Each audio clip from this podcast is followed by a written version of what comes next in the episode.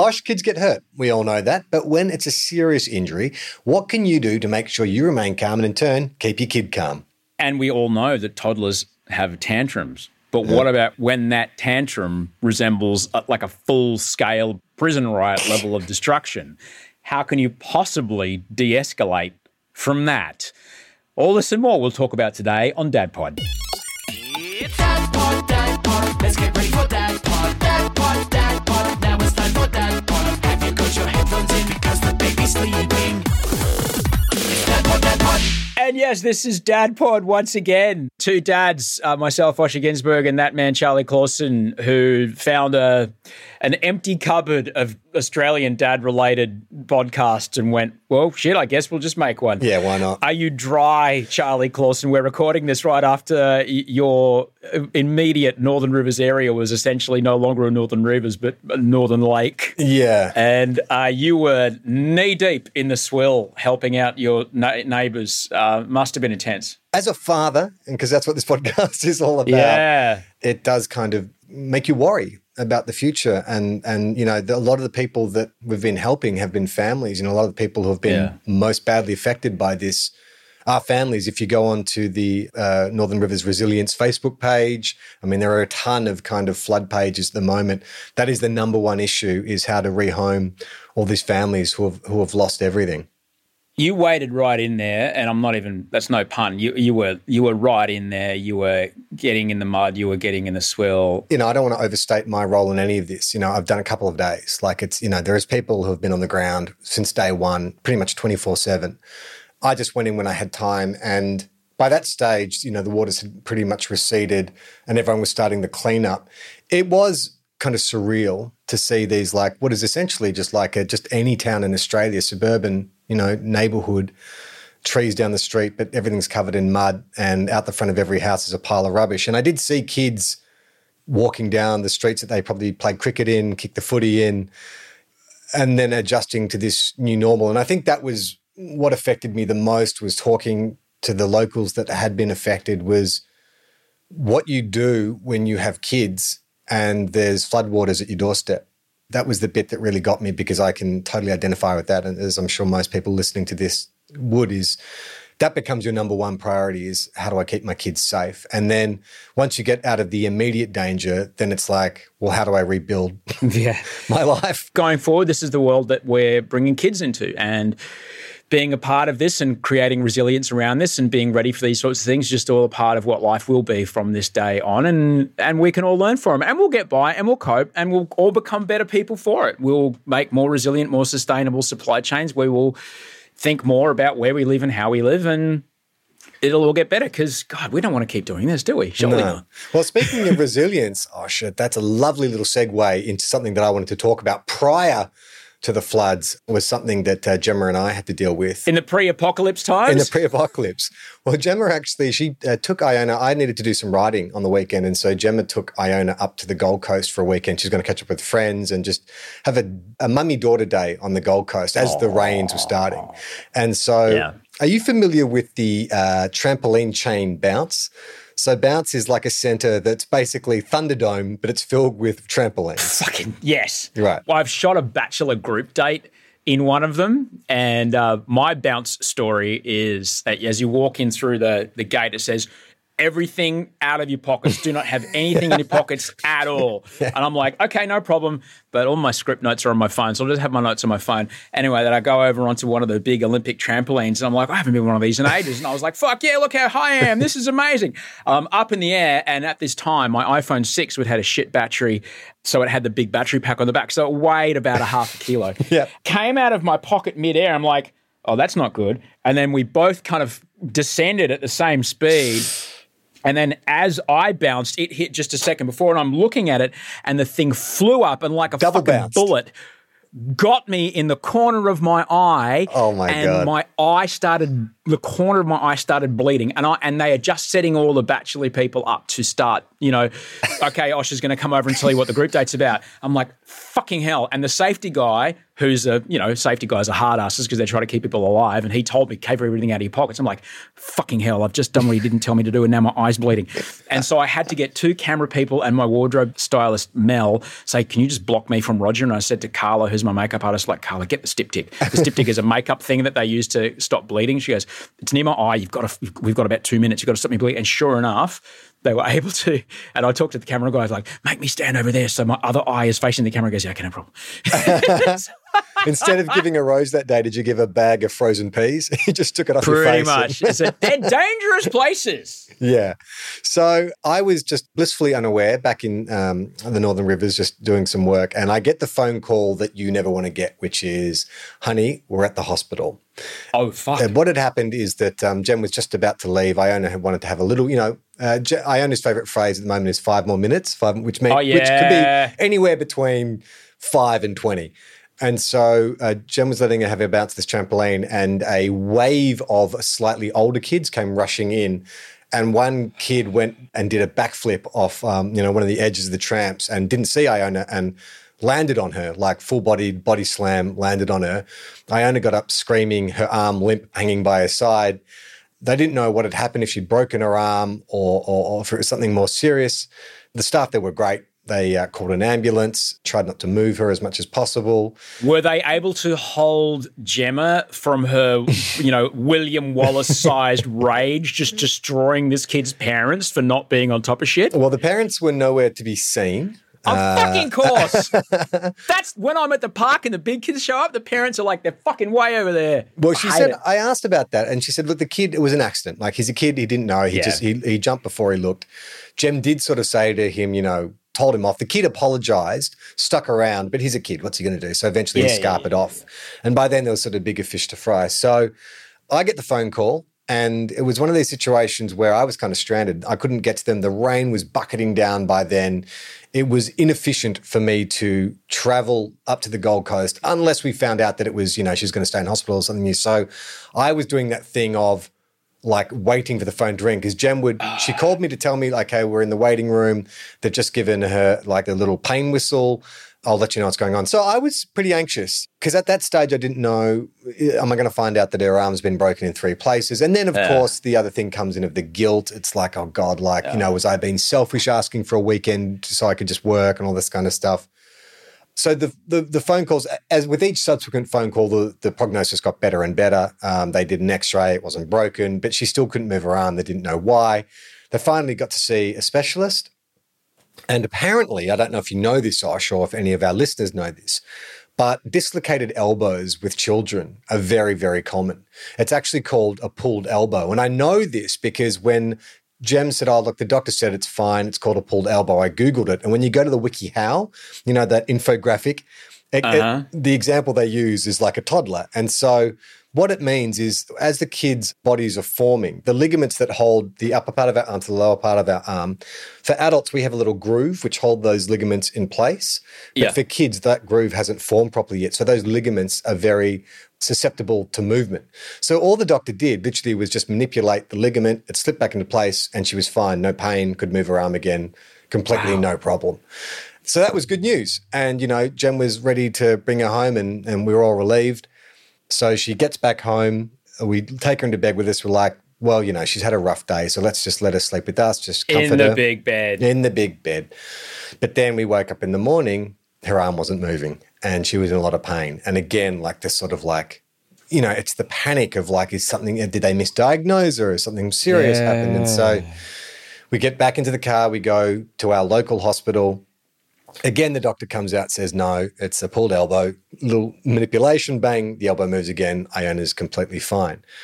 But the thing it kind of brought up for me is am I being helpful in this situation? Because there is this two things going on, isn't there? There's the kids' distress and there's your own distress. And I have a tendency when I get stressed to get very calm and very kind of like rational and maybe to my own detriment where it's like maybe there needs some urgency here but i'm sort of like my body goes into kind of like well let's just you know let's uh, maybe it's not as bad How can you be so relaxed at a time like this, Charlie? Show some concern. exactly exactly I've been there, mate. Trust me, I've been there. yeah so this and we've been really lucky like iona's two and a half and this is probably the most serious incident she's had to this point you know we've done a couple of hospital visits over sort of you know high temperatures and things like that but this was one where we th- well, had to get into an ambulance where we thought that maybe you know she'd broken her arm so i'm really keen to know like your take on on has wolfie had a serious injury like that and how did you respond I'm touching all the wood that I can.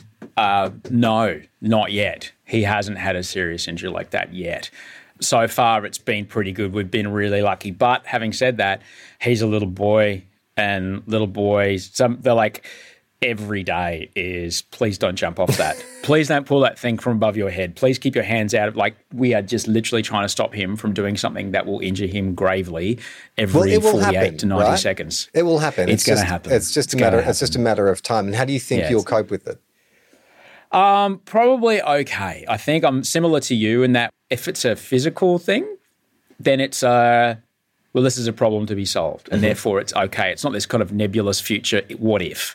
It's uh, okay. Well, this has happened. Well, we'll either stitch this up or put it in a cast, or you know, get some antibiotics or whatever. You like, there's a it's a problem to be solved. So therefore, there's a pathway from here to better. Um, so I'm generally pretty calm about that kind of stuff, and it's only after I think it's only after it that I have the the shuddering sobs in the corner. Well, let let me tell you. Uh, so I did my research on the pulled elbow after this incident, and so apparently, and this is good advice for any dads out there who love a bit of roughhousing with their kids or just love getting physical with their kids. The number one cause of a pulled elbow is when you get your kid by the hands and you swing them around in a circle. That is the number one cause of the pulled elbow, according to our our, our doctor. then I will be very careful about doing. I love doing thing. that. Iona loves it as well. We've done it like all the time. But having Yeah. seen it happen, and you can understand how easy it would be. You know, all they need to do is bend their elbow at the wrong time, and boop, that ligament Yeah. pops out. The good news Yeah. is no permanent damage. It's not long term. It's not even particularly painful. It's just you'll notice if it does happen to your kid because their arm goes limp and they do that thing where they put it across their belly just to protect it. So for anyone out there whose kid has like uh, you see them climbing or it's like an arm extension, that's probably what it is. So if I can impart any kind of wisdom to them, it's like don't immediately panic. If the kid's not screaming in pain, Yeah. but their arm is lame, then that's probably what's happened. How long until you go back to the trampolinium? Uh, oh, she was on a trampoline uh, on Wednesday. not that, All right not that she didn't go to the trampoline yet. She didn't go to bounce, Yeah. but she went straight back on the trampoline. I Yeah. think it was. It has nothing to do with her. It was just an accident. You know, it was just one of those things that happened. I agree with that. And if I'm ever at any of those places, if I ever am the proprietor of one of those places, I'm going to have a special, like a light under the desk, like a, a burglar light. and when a birthday party of eight year old boys shows up, I'm just going to hit that and it, it flashes some particular kind of light that you've warned everyone about. I go, okay, the chimpanzees are out rolling through Taronga Zoo and they're just stealing packs of chips and fucking your shit up. Maybe keep your kids close for a little while. Because I remember being an eight year old boy Yeah. in a birthday party. It's just you Crazy. can't stop yourself. No. It's bonkers, and Yeah. you will run over everyone, and you don't have any idea. I'm happy that she's okay, mate. I can't imagine what it would have been like to be on the other end of that phone call, 100 k's away with no car. That would have been really tough, dude. That would have been really, really hard. I there was a lot of screaming at our place this Oh, week. great. Yeah, it's been unreal and like proper because in the past when Wolfie threw cop the shits around bedtime, he would just scream. And it was you'd try to kind of discern from the timbre and the tone of the scream if it was uh is this a real one or is this a Protest. protest? Is this abandonment or there's anger? yeah.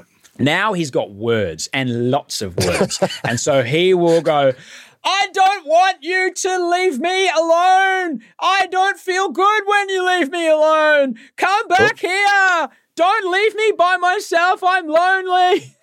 Right. But screaming. So we've we've since you know implemented a new routine, and we're trying to, as you know, remember, we're trying to get Wolfie into his big bed, and we're trying to get him out of his cot, and so we were trying to. Uh, there's one particular day we were like, okay, mate, we want you to have a nap in your big bed, okay? Uh, uh, try to stay in your big bed and try to have a nap, and he's all right into it until you leave the room, Okay. and then he just can't fucking handle it, which is fair enough, right?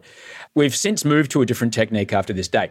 so to keep him safe because we can't really baby proof our house. The way our house is, we can't baby proof everything. So we've got a, a stair gate across his door. So he can open his door and then there's a baby gate right there. Mm-hmm. So put him in his big bed. Okay, mate, you're going to have a nap here. Just kind of just try to lie here, hug Bunny, and we'll see you, in, you know, when you wake up. And don't leave me, don't leave me, don't leave me.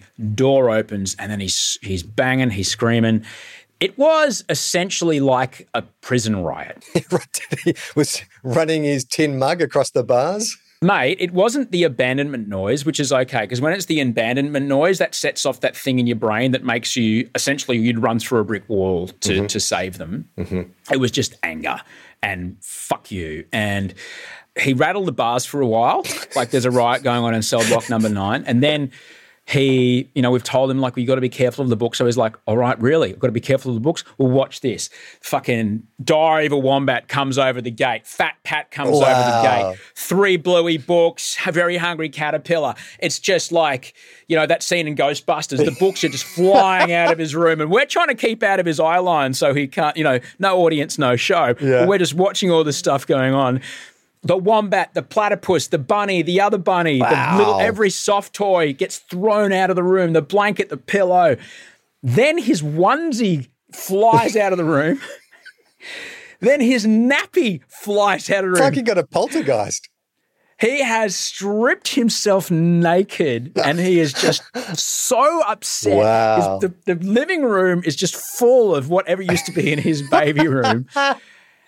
And we were trying to be like, not react to this. Uh, He hasn't done it since. He hasn't had a, tantrum like that since. But good God, it's the the difference between the anger noise and the abandonment noise it's it's very subtle and if uh, you are expecting a, a child and if you're expecting your first child just know that these little beautiful cuddly things in the first few hours of their life they seep some bizarre pheromonal trick into your brain that just writes this source code of like, and when I make this sound, everything in the world will stop mattering and you will destroy all in your path to save me.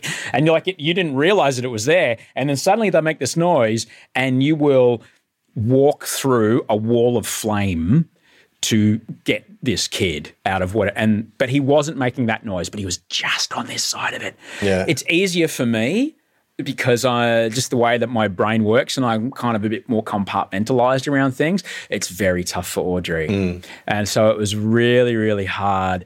It was really hard. Every now and again, he would kind of slip up into that abandonment noise, and then it would just get angry again, and you know. and then fucking, where's the green sheep? Here's the fucking green sheep! Like, bang, You know, over the fence. He hasn't done that since, but man, I was impressed. And how did you bring the energy down? Like, what was your tactic? We at that point just pick him up naked because he's so tired. Yeah. He's so tired, and he's completely unable to, you know, control himself. And and when you hold him like that, it's literally like trying to get a, a full size bluefin tuna into a tinny. Like he's just Yeah. fully like. And I've got a fucked hip, and I can, you know, it's hard to balance at the best of times. And Yeah. you just I just hold him and just hold him and hold him, and after about eight to ten minutes, he'll eventually stop. But Yeah. yeah, we've we've since we've gone back to um, Tizzie Hall, that great book that you and Jem told us to get. She's got a book about toddlers Okay. and save our sleep for toddlers. So we've gone back to her method, which is working pretty well. Well, so far.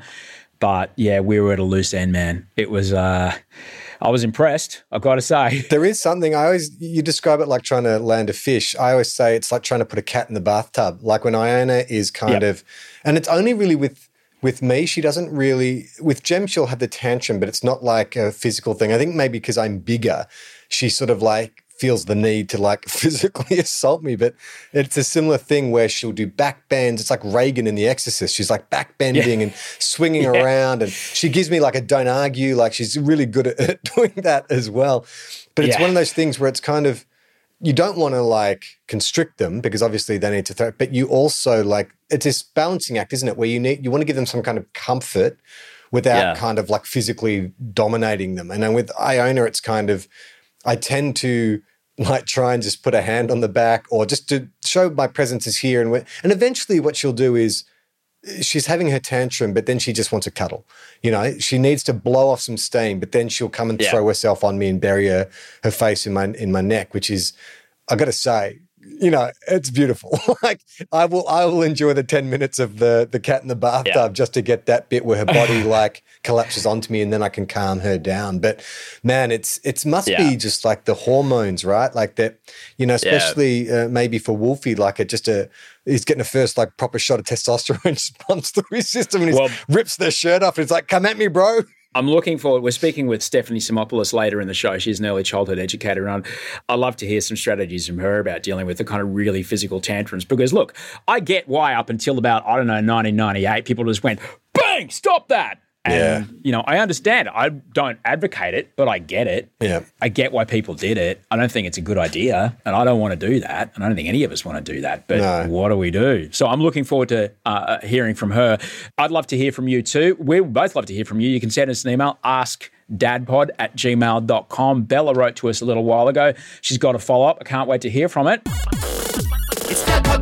If you ever need us, uh, Charlie and I are always available. AskDadPod at gmail.com. Bella wrote to us a little while ago, Charlie, and uh, her father got remarried, and Bella gained a younger sister. And she wanted to know my experience of gaining a stepdaughter and what George's experience was like as Wolfie was coming into the world, gaining a, a, a younger sibling. And she wrote back saying, I was curious about Georgia when my parents divorced last year. Your advice helped because my dad's new girlfriend has a 13 year old. The biggest lesson I've learned is not just me anymore. I have to think about someone else. Obviously, she's not my responsibility, but when I'm staying at dad's and the parents are out, I have to look after her. So, honestly, just taking care of a child has been a big lesson. It's always just been me. So, having to adjust to someone else has been a challenge. Seeing dad happy and finally getting a sister has been wonderful. She is lovely and we get along, helping her oh. with homework and getting to give like a big sister has made it worth it.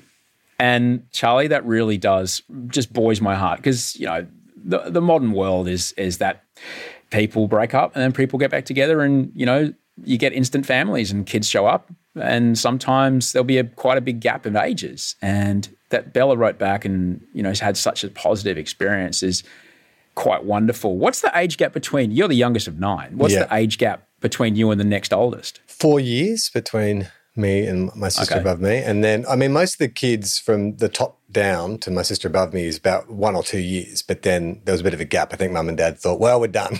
And then I Yeah, right. believe they won a free trip to Fiji. And uh, as you know, Osh, uh, the island of love. Yeah, Wolfie's a Fiji baby. he Yeah, sure is. So you've got a you're Fijian. Oh, that's lovely. No Yeah. wonder you like Audrey's curry. Well, of five, course. five makes- percent chlorine, from what I they- understand. oh. that would have helped in the flood cleanup, mate. That's great. That's good news. But it's really important that, you know, if you are a dad, uh, particularly, and I guess the more common thing is if you're a, a single man who's never had children, you are dating a woman who's already got a kid and you would like to have more kids, that managing a slightly older child who's probably got a very tight relationship with their mum and the arrival of a new baby is a factor. And it was a factor that Audrey and Georgia and myself worked through. And, you know, it took work, but it's worth it. And Georgia and Wolf now have the most absolutely wonderful relationship, which is really, really nice. And at Georgia's 18th, we all went down to her dad's farm. All four of us, me and Audrey and Georgia's dad and his wife, we were just standing around going, Oh yeah, We did it. like it was, it was really nice, man. It was really because it can it cannot end up like that. You know, we've Yeah. all heard the stories of how it ends with animosity, but it was really, really lovely. If you put the well-being of the kid as the number one priority, it's going to be okay. Yeah. If you start, you know, using or or trying to leverage the kids against your ex or in any other way, it's always going to be horrible. And I've got massive credit to Audrey and George's dad for doing that the whole way along because it was awesome and it worked out really well. All right, should we get to our guest? Absolutely. I'd love to hear a bit more about what she has to say around pulled elbows and, and prison riots. Um, we'll speak to Stephanie in just a moment.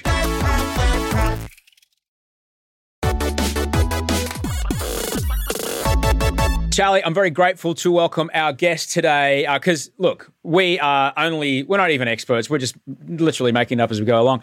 Uh, but thankfully, Stephanie Simopoulos has had 14 years of early childhood education behind her. She is the Centre Director of the Froebel Early Education Centre in Melbourne, which is a, has got a focus in STEM learning an immersive language. In, in, fact, they speak German there, which is amazing. Oh. Stephanie, thank you so much for joining us on Dad Pod. Thank Boy, you, guys. we've got some questions.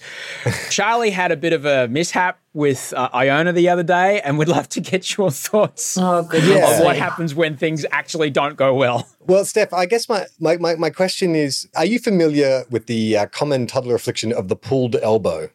Oh, yeah, I, I am. I understand that they do have uh, more susceptibility to be, I guess, Yeah, so I. um, pulled by an elbow. Yeah, so, Yes. so Iona uh, had a pulled elbow, which initially we thought maybe was something more serious. We had to get her to the hospital.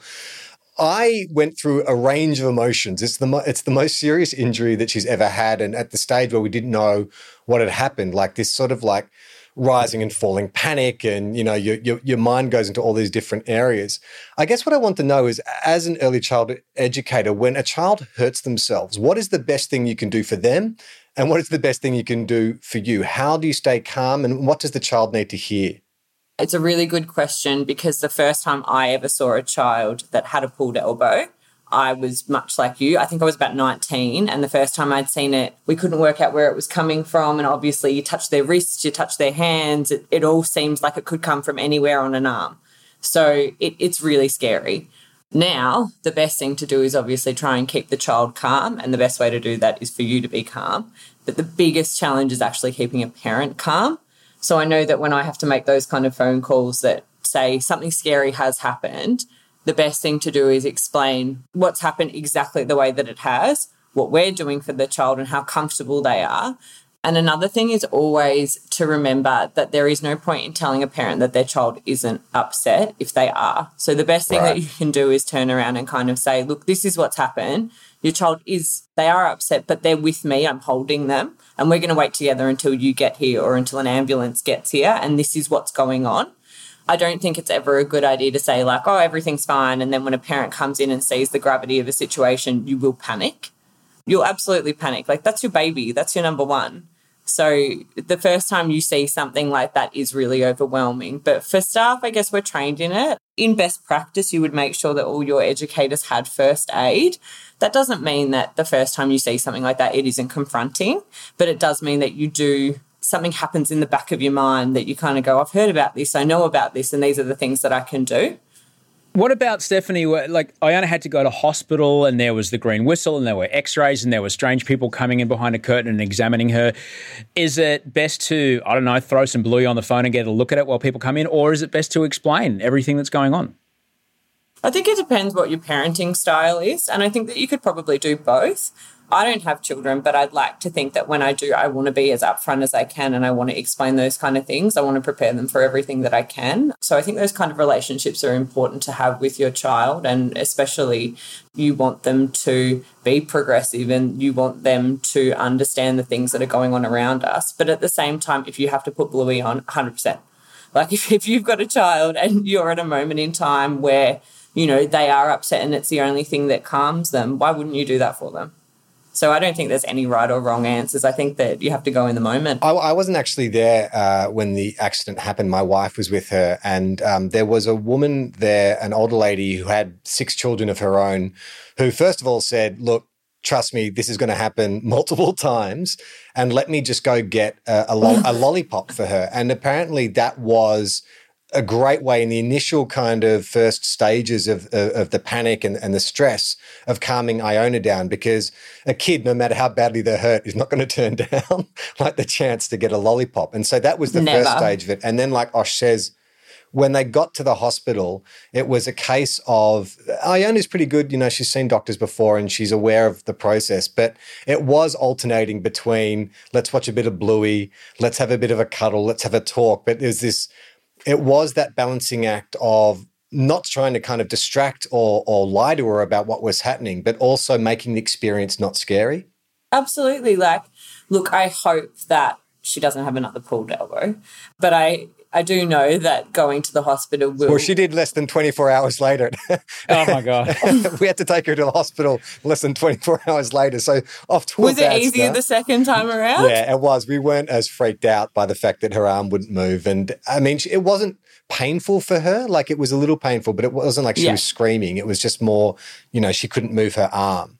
And then once they slip Yeah, that course. ligament back into place, it's like magic. She's, you know, she was very proudly showing us, oh, my arm moves, my arm moves. Oh, excellent. Well, yeah, the, she's definitely on the mend, and I guess that there are like children. Some children, sorry, are actually sus- more susceptible to um, those kind of injuries. Some children do have weaker joints, and that's normal too. Sometimes parents will come into early education and say, "Look, he's been having um, a pulled wrist or a pulled, Right. pulled elbow Okay. for the whole time that we've known him." Yeah. When you are in those states as a parent, it can be very distressing, obviously. What are some ways that, as a parent, you can maintain calm? What are some things that you can do as someone who's, heaven forbid, riding in an ambulance with your kid, or, you know, worst case scenario, you know, living in at Ronald McDonald House, taking your kid to treatment every day, you know, when it Yeah, gets I to, couldn't. you know, I couldn't imagine that. But we're actually where I am. We're pretty close to the hospitals there, and you know, parents will tell us stories of having the therapy dogs that come in and different things that have happened during the day. So, I mean, at the end of the day, I don't think anyone should have to go through that, and I, Yeah. I can't even imagine what that kind of lifestyle would be like. But I guess as a parent, the best thing that you can do is kind of arm yourself. There are some really good first aid courses for parents, and I think everyone should be doing them. I find it quite surprising that it's not something that is almost a requirement of being a parent. Sometimes I wonder if there's a contract that we should have when when you're about to have a baby because you want to look after them and you want to have as much ammunition as possible when you're faced with those situations. But the best thing that I could recommend was, you know, when you are pregnant and when you're or when you're expecting, to definitely do a first aid course because sometimes in those moments of absolute panic, you obviously draw on things that you've learned, and having those situations as a part of your your psyche essentially will bring you into a place where you can be calm. Having said that, I think that if it's your own child, Yeah. I think that naturally you will panic more. I know that when incidents happen at a centre, obviously these aren't my children. I am far removed, so I can remain calmer. However, if this happened to my friend, I'd be probably way more panicked. So I guess it's just about, yeah, arming yourself with the right skills to prepare yourself for the situations that are probably going to happen at one point in time. a situation that probably happens uh, quite a bit at uh, your centre. Twice for Charlie in the last two weeks. but a situation that happens probably quite a bit at your centre, and I'm guessing particularly around drop off time. It happened with me this morning with Wolf. Uh, tantrums. And uh, Wolf had a tantrum the other day, Stephanie, that was like uh, like a prison riot. I mean, every book was getting thrown. I mean, if he had a lighter, the, he would have set the place on fire. Everything got thrown out of his room over the baby gate. Books, his light, blanket, pillow, every soft toy. Stripped himself naked, threw his nappy out. Trying to calm him after that was, you know, because we were trying to go like, well, no audience, no show, but it just kept escalating and escalating and escalating he's quite he's like 18 19 kilos now he's nearly three so he's, he really? he's, he's a, Oh my he's a goodness. unit yeah he's a dude he's a unit i'm telling you it was like trying to get a bluefin tuna into a tinny he's Right. like it's like a front rower into a tinny. dude he wriggles around so much i'm like i'm gonna fucking drop him or he's gonna knock his head on something I know, yeah, and you can't, and you can't really restrain children. There are a lot, you know, there are a lot of things about that as well. So Yeah. yeah, that's a bit, yeah, it's a bit we, we were saying earlier, I can understand while in Charles Dickens' times they just go bang backhand, and that was the solution. absolutely. now we aren't ever going to do that, but how can you de-escalate a tantrum of that level? de-escalating a tantrum i will give you as much advice as i can but i think that it's always going to be something that's evolving so when children are showing that connection seeking behavior it's quite often that they don't want to do something or they don't agree with what you want to do which is you know completely normal so i guess that kind of behavior you're absolutely right. It's like out of sight out of mind. If you don't pay it attention then it shouldn't continue to escalate. But children are determined. They are more determined than anybody that you know. And quite often in those kind of situations, and we do have them at care with children not wanting to come in, but it's trying to create a routine that also allows some choice. What I find and what I found throughout my entire career is if a child is more prepared for what's about to happen, or if a child has a little bit of weigh in or buy in about what's going to happen, you should probably find things a little bit easier. For example, if in the morning you're like, all right, we're going to go to childcare or whatever you call your childcare, you get to pick what we have for breakfast this morning. This morning, these are your two options, and you kind of start the routine off with some buy-in, like, well, you know, we're going to drive this way. Do you want to drive this way? Do you want to drive past that park we go to? And it's not always about compromise. Like I do understand that, you know, you're a parent and you can't just compromise all day. Mm. It's completely unrealistic to be like, I'll do this if you do this because that's not the way that the world works. But there are also some times that when you find that you are giving children some choices, them making their own decisions will kind of calm them down from that situation. But the trick is that it, it's harder to get a child past that once they're already heightened. Usually you have to begin the routine before the tantrum started. Well, so just say you you have left it too late, and Hmm. you know it's mid prison, right? Because I think like Gemma and I will have two tactics, and maybe it's a dad mum thing, but I tend to allow the tantrum to go and ignore it. Not uh, as Osh says, no audience, no show. I, even if I'm in the room, I'll try not to respond or give her a reaction. Whereas Jem is very much about look, she needs comfort. Just give her some comfort if she's if she's distressed. And so, I mean, are both those approaches valid? Is one of us making a mistake? Could we be doing something differently? neither of you are making a mistake at all. I guess that one thing is absolutely ignoring the behavior because it's not something, if you give it air, it will obviously keep breathing. So, absolutely. But on the other side, that child is feeling an emotion or your daughter is feeling an emotion that she can't deal with. So, one of the best things in that situation is trying to talk about it after it's over. Ah, So, you know, going back in and saying, like, I saw you were pretty mad before. Um, I could see you were really frustrated about something. Do you want to talk about that? Or, you know, naming a feeling is quite good too. So, if you could see that she was frustrated or she was angry, you could say, You were pretty angry before you know, what was that about? How are we going to make sure that doesn't happen again? What can I do? What can you do? And this is, you know, you can also say this is what will happen in the future. Like maybe next time we get ready, we could do A, B, or C. So it's definitely like ignoring it is 100%. Yeah. I would definitely do it, but making sure that you do kind of go back because she also needs to know that you're her safe place. Yeah, that's good advice for adults. I know some adults where I feel like once shit's calmed down, you need to go in and say, "What was all that about?" Yeah. That's 100% what happens. And sometimes when a child goes into childcare, I suppose, and they absolutely lose their mind, I think it's really good to remember imagine you going to a place where there's 30 people there and you don't necessarily like all of them and you're alone. It's like going to, you know, a function where you're just like, God, do I want to do this today? They realistically have no choice.